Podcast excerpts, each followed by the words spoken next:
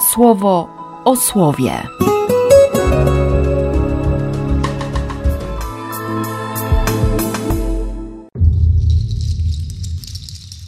Dwudziesty drugi września, środa.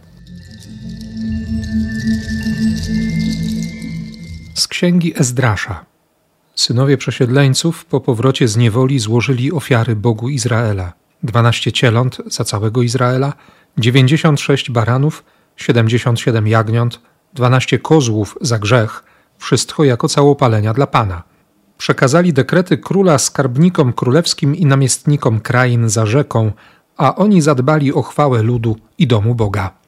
Po wykonaniu tego wszystkiego przyszli do mnie przywódcy i oznajmili: Lud Izraela, a także kapłani i lewici nie ustrzegli się zbliżenia do ludności tych ziem razem z ich obrzydliwościami, to jest do Kananejczyków, którymi są Hittyci, Peryzyci, Jebuzyci, Ammonici, Moabici, Egipcjanie i Amoryci.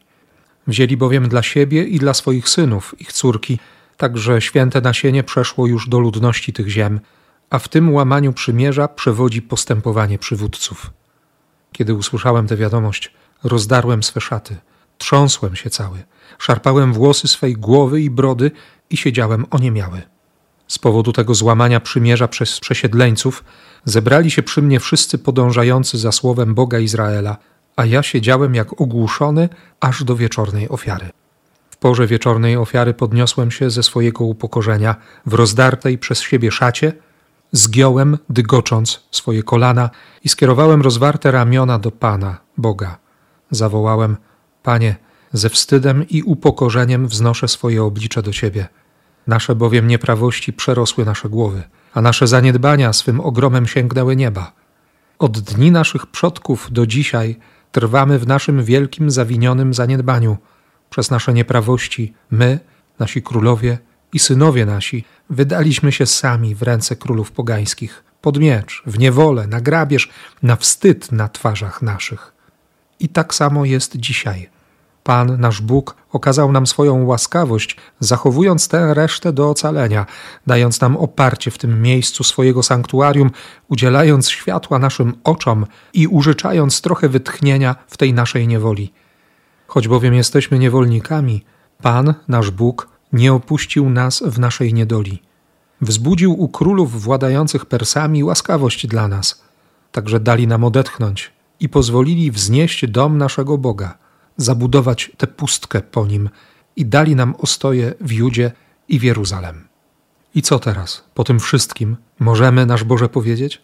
Bo przecież odrzuciliśmy Twoje nakazy, które nam dałeś za pośrednictwem swoich sług, proroków, mówiąc: Kraj, do którego wchodzicie, aby go zająć w dziedziczne posiadanie, jest krajem skażonym przez zepsucie ludności tamtejszych plemion.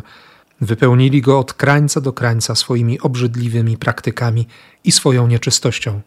A zatem nie wydawajcie swoich córek za ich synów, ani nie bierzcie ich córek dla swoich synów, abyście mogli rosnąć w sile, spożywać dobra tej ziemi i przekazywać przez wieki jej dziedziczenie swoim synom. Nie zabiegajcie nigdy przez wieki o pokój z nimi, ani o ich pomyślność. I potem spotkało nas to wszystko z powodu naszych złych uczynków i z powodu naszych wielkich zaniedbań. Nie ma innego takiego jak nasz Bóg. Ty uwolniłeś nas od ciężaru naszych win i dałeś nam ocalenie. My jednak znowu podeptaliśmy Twoje nakazy. Zaczęliśmy zawierać związki małżeńskie z ludnością tych ziem. Racz mimo to nie pobudzać swojego gniewu przeciw nam, tak aby z nas nie została nawet reszta i byśmy już więcej nie doznali ocalenia. Panie Boże Izraela, Ty jesteś sprawiedliwy, bośmy się ostali, jak to pokazuje ten dzień, dzięki udzielonemu nam ocaleniu, ale stoimy przed Tobą z naszymi zaniedbaniami, a przecież być nie można przed Tobą w takim stanie. Z Ewangelii według świętego Łukasza. Zwołał dwunastu, dał im moc i władzę nad wszystkimi demonami i chorobami, żeby z nich leczyli, i wysłał ich, aby nieśli wiadomość o Królestwie Bożym i aby uzdrawiali chorych. Powiedział im: Niczego nie bierzcie na drogę, ani laski, ani torby, ani chleba, ani srebra, i żebyście nie mieli na sobie dwóch sukien. Gdy do jakiegoś domu wejdziecie, tam się zatrzymujcie i stamtąd wychodźcie. Jeśli jacyś nie przyjmą was, odchodząc z owego miasta, strząsajcie pył ze swoich stóp. jako świadectwo przeciw nim. Wybrali się zatem i chodzili po wsiach, głosząc wszędzie Ewangelię i uzdrawiając. Dziewiąty rozdział Ezdrasza i dziewiąty rozdział Łukasza. Ale najpierw ta modlitwa. Modlitwa kapłana, który trząsł się cały, szarpał włosy, głowy i brody. Siedział oniemiały. Siedział jak ogłuszony. I potem się zaczął modlić z dygoczącymi kolanami i otwartymi ramionami w kierunku Pana i Boga. Modlitwa wstydu, modlitwa upokorzenia, modlitwa ukorzenia, modlitwa pokory. Bo się w ogóle nie spodziewał. To też ciekawe, nie?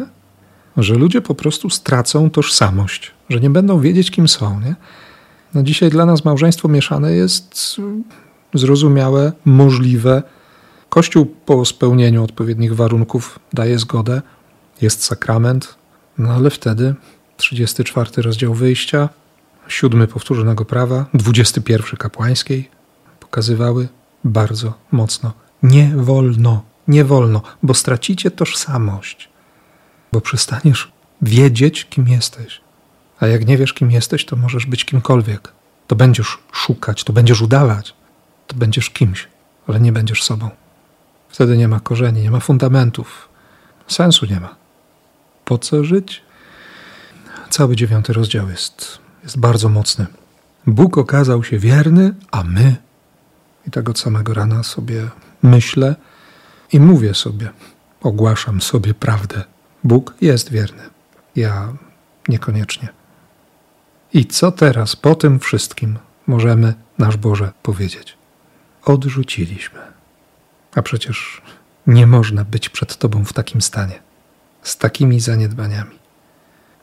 My dzisiaj wiemy, że, że możemy z ufnością podejść do tronu łaski, jak napisze autor listu do Hebrajczyków, i, i uzyskać tę odpowiednią pomoc.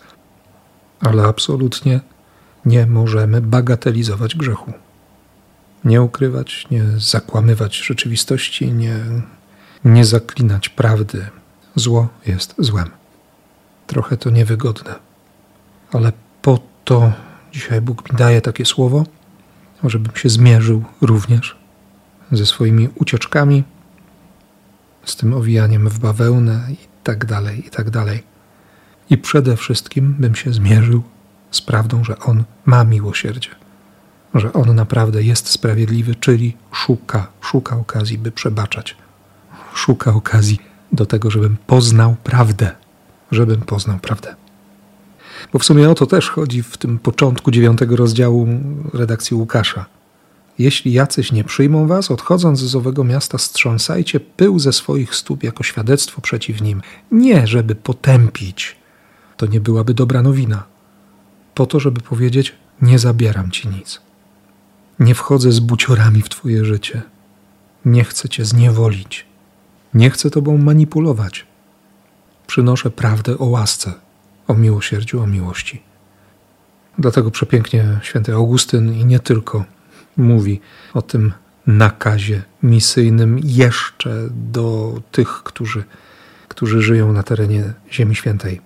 Otrzymali moc i władzę nad demonami i nad chorobami, aby nieśli wiadomość o Królestwie Bożym, by uzdrawiali chorych. Bo prawda o Królestwie wypędza demony, a władza nad chorobami pozwala doświadczyć uzdrowienia. Niczego nie bierzcie na drogę, ani laski. No właśnie, dajcie się pociągnąć, poprowadzić duchowi. Torba, chleb, srebro, bez obciążeń. Zdać się na Boga. Uwierzyć, że On jest troskliwym Ojcem. Uwierzyć, że Bóg zadba. Do tej pory ciągle dbał, więc dlaczego miałby przestać? I żebyście nie mieli na sobie dwóch sukien. Jak ubrałeś miłość, to nie nakładaj czegoś innego. To nie udawaj. Jak kochasz, to kochaj.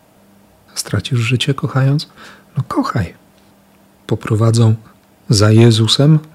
No kochaj. Nie? Można by cytować tę modlitwę Matki Teresy. Wybrali się zatem i chodzili, głosząc wszędzie Ewangelię i uzdrawiając. Niech się nie tylko internety wypełnią głoszeniem Ewangelii. Proszę dzisiaj, żeby, żeby serce uwierzyło. Rok temu wierzyłem, że umrę. Trochęśmy sobie pogadali z Panem wtedy. Dzisiaj chcę wierzyć, że żyje po to, żeby dalej kochać. I co byśmy się tej miłości uczyli, żeby On nas nauczył, jak to robić. To Cię bardzo, bardzo mocno błogosławię i cieszę się, że mogę to zrobić. W imię Ojca i Syna i Ducha Świętego. Amen. Słowo o słowie.